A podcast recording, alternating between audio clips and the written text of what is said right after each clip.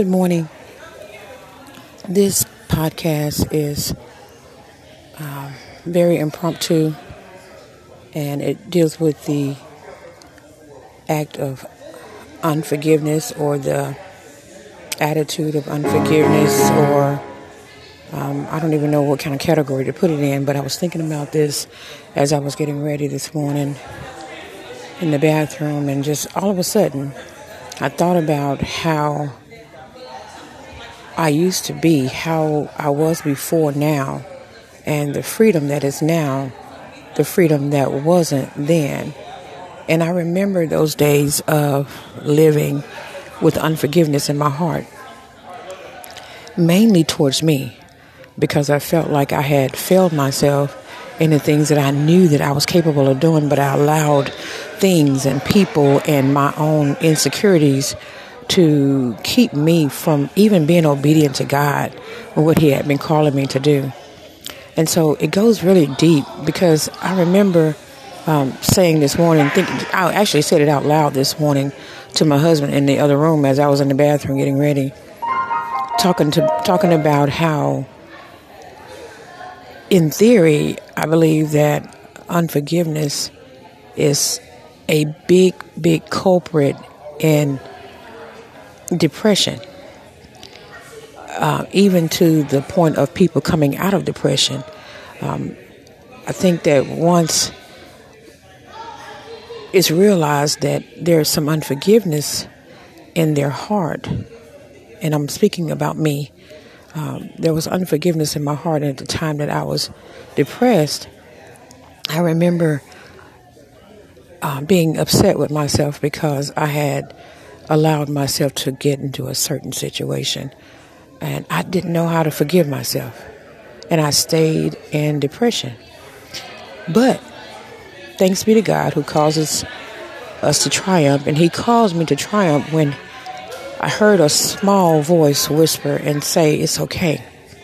It's okay. You can't go back and change what happened, but you can be effective in your future to how your attitude is now and how your heart is now." And I remember asking God for forgiveness. I remember asking God to help me to forgive myself so that I could move forward. And I remember thanking God for the forgiveness I had for other people at that moment, at that very moment that I was forgiving myself, forgiving people, forgiving the situation, forgiving the circumstances, forgiving the sickness even, because what had come upon me through the stress of it all, I had to forgive even the sickness, the debilitating sickness. And so at that very moment, I remember how freedom came in like a flood and washed away all the clouds, everything that had stuck itself to me, my mentality, my emotions, my spirit. It was washed away. And I remember thinking about the freedom, like I can't show you my heart, but it felt like there was stuff all around my physical organ heart and inside of my physical organ heart that didn't need to be there. So I was it washed away. As soon as that freedom came, it all washed away. So I cannot say, because I'm not a psychiatrist, not a psychologist. I don't deal with mental health issues. I'm not a mental health therapist. But I remember that day. I can only tell you what I remember about me and where I was in my depression and what came over me and what was washed off of me when I decided by the Holy Ghost to just forgive. And all of that heaviness that came with the unforgiveness, even the questions. There was unforgiveness in my questions. I had questions. Those questions were really, they disguised themselves as questions, but they were really unforgiveness. So I say that unforgiveness can be this hidden by questions. So we can think that we just have questions, but really it's unforgiveness. This is all theory now. This is not clinical. This is not a diagnosis. This is just me saying to someone that's going to be listening to this that it may be that when you get rid of the unforgiveness that's in your heart, because we already know we can't go to heaven with it, right? So when we get rid of the unforgiveness in our heart, that freedom comes. Freedom comes in such a way that you will not be able to articulate.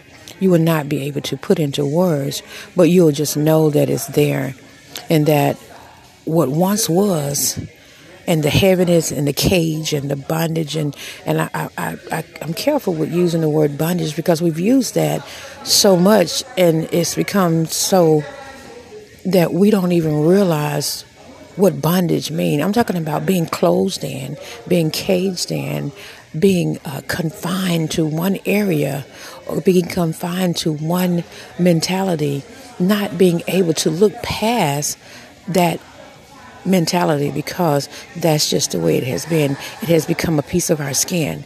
So I'm very careful with saying the word bondage, but I am saying that the caging of unforgiveness, like an animal caged in, the caging of unforgiveness in our mind, in our mentality, once we open that cage, open that cage and release that unforgiveness, lay it at the feet of Jesus and ask him to come into our heart, and ask him to come into our life and reign in our life. We may have already asked him to our heart. We already may believe who he is and that he died and he rose again on the third day. We know that who he is. All of those aspects. We've done Romans 10:9. Our confession has been made unto salvation, but something else is there because of the way things that have happened in our life, the impact that the things that have happened in our life has made on our lives. We have this unforgiveness in our heart that has become a piece of our skin, and we can't rub skin off. We cannot rub skin off. But unseen to us, pieces of skin leaves our body every day. Unseen to the physical eye, pieces of skin leave our body every single day. If you were to take a lens or to have a Kirby person come in and give you a demonstration in your house, and they clean your mattress, you'll see that your skin actually comes off every day. So what we can't wash off with soap and water, the inevitable happens. So I'm talking about the inevitable. What will happen when you let unforgiveness go? It will move out everything that has been clouding your way, that has been clouding your mentality.